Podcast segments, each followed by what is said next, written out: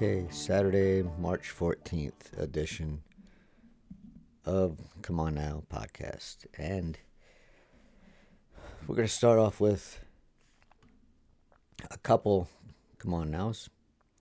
The first one is uh, the event in Brazil wrapped up um, a couple hours ago. And if you notice, there was no crowd there, but yet the Octagon girls were there to hold the uh, the round cards, walk around the Octagon, and I I don't know why. I, I don't know why they would be considered essential employees to a event that is being uh, held without a crowd, but they were there, and uh, I don't know. So come on now. The second one is a little more serious. Um, earlier today, Mike uh, Coppinger from um, where's Mike work? He's at the Athletic now. Um, boxing guy um, said that the NSAC was uh, going to suspend um, all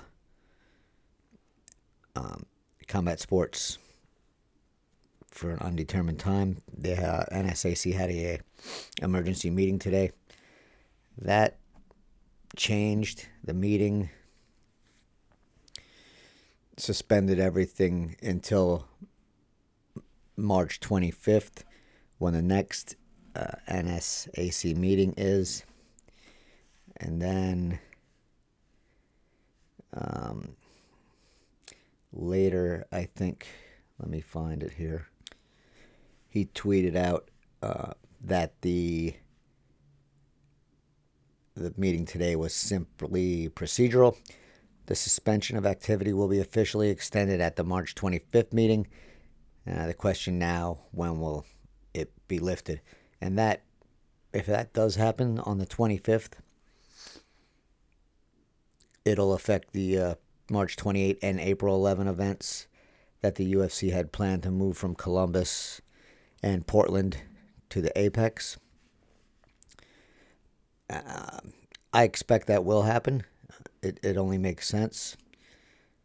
The, the question I have is if the UFC doesn't cancel these events, at, the, at least the March um, 28 event before the 25th, what what's it going to do with um, all the fighters and camps and seconds and everybody that travel to Vegas under the expectation that they would be competing on the 28th.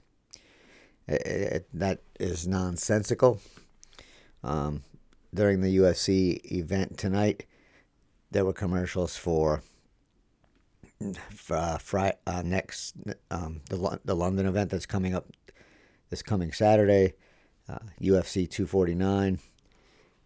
I don't know, I don't know um, how these two events are going to take place. I don't know how anything's going to take place starting on Saturday. But yet, the UFC seems to have their heels dug in on this. And there was no comments tonight about the events being postponed, being scratched, none of that. Let the commercials roll as if we're living in a totally normal situation. Nothing's wrong. No no no global pandemic everything's fine. That's not the case. So um, these events, I don't think I'm going out on a limb by saying these events are going to be canceled. So, so what I'm wondering now is, is this whole thing with the UFC and the and the NSAC is that just a uh, a, a big game of chicken, or, or are they both waiting for the for the other one to blink? So the UFC, I it would not surprise me if the UFC is going to hold out and keep everything scheduled until they are forced to can- to cancel these events or postpone them by the government. That gives the UFC an out. They can say, "We didn't cancel it. We wanted to have the fights. We wanted these guys to compete, guys and and you know guys and gals. We wanted them to compete, but hey, the government told us we can't." It's uh, it's a knuckleheaded way to approach it but it wouldn't be surprising. They, Dana White, not a guy that's big on accepting blame, even when it makes sense to to be the person to stand up and say, "Hey, we're going to do this for the safe health and safety of our fighters and fans." That's that's not um that's not it's not happening. Um, so, like I said, the UFC could have been a leader in this they could have took steps to to cancel these things or postpone these events before the NBA did it, before the NHL did it, before everyone else did it. But yet they stubbornly stuck to their guns and they're holding these events or trying to hold these events. So they're no longer the, the option of being a leader is you know has been off the table since last week. Now now they risk the UFC risks becoming a punchline. They could have done something good. They could have came out today and even even today and said, "Hey, we held this one. Um, the fighters were out of camps. It's a little safer than the fighters being in camp and still training. And we've elected to cancel these upcoming events. Didn't do that. Probably didn't even think of doing that. So with all the other sports off off the uh, off off the off the table right now. The UFC, the only thing going. When they do finally cancel these events or postpone them for because they're forced to or because they choose to, they're they're going to look silly at best. Silly at best, reckless at worst. But that's where we're at. Another thing to consider about this, all this, um, is what if the U- UFC fighters would have had a a union or a, or a CBA, some kind of agreement. That agreement could have defined a set amount of time where the UFC can or has to cancel or postpone a fight card. So, say this London one's approaching the UFC would have had to deal with this prior to one week's time. And then in within that wording, there also could have been um, uh, something to discuss how the pay is going to be dealt with when a fight card is postponed or canceled. Um, with the uh, schedule of almost every weekend, it's hard to it's hard to think that these things are going to be postponed. There's just not a lot of wiggle room. Maybe a pay per view card can be postponed, uh, but not not a UFC on ESPN Plus or on ESPN. It, I don't I don't think there's the room in the schedule to uh, to reschedule something like that this year. So that's just something else to think about when when the UFC fighters don't have a uh, union, don't have representation, don't have a CBA. This is something else now that that they uh, they're totally at the uh, at the mercy of the UFC. And if they would have had a CBA, this could have been written in. It's written down. You have to follow these steps. You have to follow these procedures. But not written down. UFC can do whatever it wants if it decides to cancel or the NSAC decides to cancel the 28th event on the 25th, that's too bad for the fighters. Speaking of the fighters, um, Josh Thompson um, tweeted out uh, earlier tonight. I've had three UFC fighters reach out to me asking how much Bellator paid their fighters when the fight was canceled. I said 100% of their purse to everyone who made weight. they all said they're nervous to fight and wanted to know what fighters in Bellator actually got paid. Now, I don't know if this happened or not. I kind of want to believe it because it makes sense. But it shouldn't be this way. I mean, that's another thing that a CBA could have covered. All right, your fight gets scratched because of something out of your control. Um, you went through your camp. Even if you don't make weight, even if the fight card's canceled in advance of the event,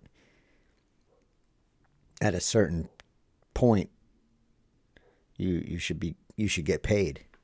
I mean, you should get paid if you're booked for a fight and the fight card gets canceled. At any point, um, but again, not written down anywhere. At the whim of the UFC. So again, I'll use the example of the 25th and the 28th. Fight gets canceled or, or postponed by the NSAC on the 25th. UFC says, hey, it's not our fault, but all the fighters are already in Vegas with their camps. Um, some of those fight, uh, some of those people in the camp, that those flights and hotel rooms will come out of somebody's pocket other than the UFC because contractually the fighters get a set limit of number of people, a number of flights, and number of rooms. And if they can't bring everyone they need to, that comes out of the fighters' pockets or the managers, somebody, but not the UFC's. So they paid for all that kind of stuff out of pocket. Um, what do you get for that? You get nothing for that. So these things need to be written down again. Um, you shouldn't be at the whim of the UFC uh, at at any point, especially when it comes to your your pay. So, like I said, I don't know if, if Thompson is being hundred percent accurate in that, and he, if he if he is or if he's not is not really the point. Bellator did pay the fighters, and we don't know if the UFC is going to do the same. Another thing we're hearing a lot of and, and seeing a lot of it's it's fans uh, tweeting out and discussing this, and Daniel Cormier also brought it up today. Um, in that, you know, Cormier tweeted out in response to Josh Thompson, the fighters want to fight. Josh, hats off to Coker and crew yesterday, but those fighters wanted to fight. That's what they do, and that's true. The fighters do want to fight they also need to fight to get paid. But that kind of makes it seem like all these other athletes in all these other sports whose whose games have been postponed or, or canceled, it makes it seem like those folks didn't want to compete. And that's that I I I, don't believe that one bit. Um, that's they're athletes, they're professional athletes, they're college athletes. They want to compete. They want to compete just as much as the UFC fighter wants to compete. So that's a, a silly statement. Uh, it makes no sense. But but yet the UFC seems to and its fans and its fighters roll this thing out that hey, they want to fight, let them fight. But the point of discussion should be you you can't let them fight. You should not let them fight.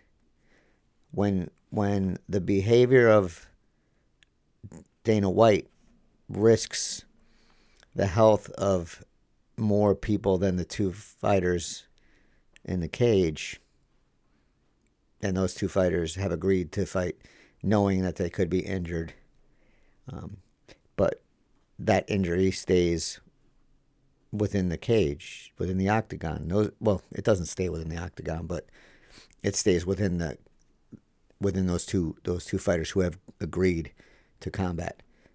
When your behavior by allowing these fighters to compete and by allowing the employees and the staff of the building and the referees and the judges and the commentators and the doctors all these people that are involved with staging an event when the actions of one man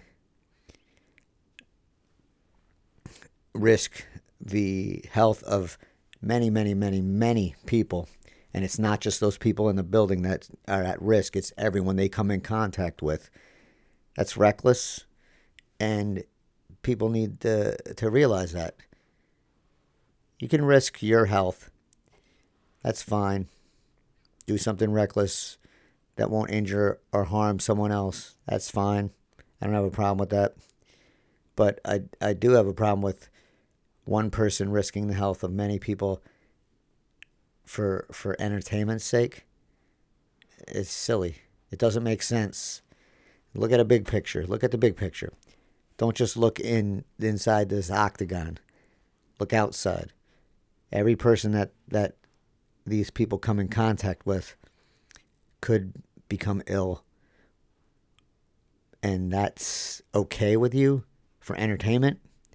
That's that's not it does not sit well with me and it shouldn't sit well with anyone. But I think people are they have blinders on. They they don't look at the big picture. They look at oh, I want to watch these fights. I want to fight. That's not the point. I mean, everyone wants to do what they want to do, but when that when those actions harm others, someone needs to step in. Another thing I've been wondering about is if a fighter on the UFC roster, in camp, out of camp, just a UFC fighter, anyone um, feels that they need a coronavirus test, what's the protocol on that? Who's going to pay for that? Uh, what will the UFC do? Will they disclose that information? I don't know. I don't know what, what, what the UFC process is in this. And I would venture to guess that many fighters don't know what it is either.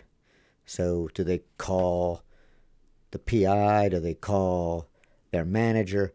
What's the what's the protocol on this? Because if one in four people are gonna um, become ill, that's a that's a that's a good chunk of the UFC roster who might come down with who might have the coronavirus. So, I think the UFC should um, point out, uh, release their protocol on this. It's important. It makes the, the fighters feel safer. It makes the fans have a, a little bit uh, knowledge that the UFC actually does care about the fighters. It's more than lip service. It shows they have some type of plan in place. Right now, we don't know anything other than the UFC wants to keep holding events. We need to know more than that. The UFC needs to show us more than that. Something that's going to come as a surprise to many is that um, in the New York Times tonight, I guess just published this, or I just saw it, um, that in France, cases have doubled over the last 72 hours to about 4,500. There have been 91 deaths, and 300 coronavirus patients are in critical, critical condition. And this is the surprising part for people who have been thinking, oh, I'm not going to get sick. This is a disease, just this is an illness for just elderly people, you know, not going to affect me. This is the part that people need to realize now that that that was not maybe not 100% accurate. So what the New York Times report says is that half of the half of the uh, coronavirus patients that who are in critical condition, half of them are under 50. So that's kind of a frightening thing to come up at this point. So just something just something else to think about when before you spout out spout, spout off on something um, thinking that you're not going to get you're not going to get ill or it's not going to affect you i'd like to say i'm hopeful that uh, when we all wake up in the morning that we'll have some kind of announcement that the ufc has decided in in the interest of health and safety of its fighters and its employees and staff that it is suspending the the next few fight cards until further notice. But I don't I don't think that's going to happen. I think we're going to end up riding this out until that March 25th meeting um, by the NSAC, and and that's when we're going to find something else out about the uh, Columbus and Portland cards that were that were originally scheduled for Columbus and Portland, and uh, the London thing. I would hope by Monday the London card is postponed or canceled, and I hope that the majority of the fighters who had that are scheduled for that that have to travel have not done so. I don't think that's going to be the case either, but maybe maybe some people will come to their senses. We shall see. I'll probably be back on Sunday night with something. Hopefully, it's not as much of a downer as these last two have been. Um, hopefully, something good will happen. Um, until then, stay safe.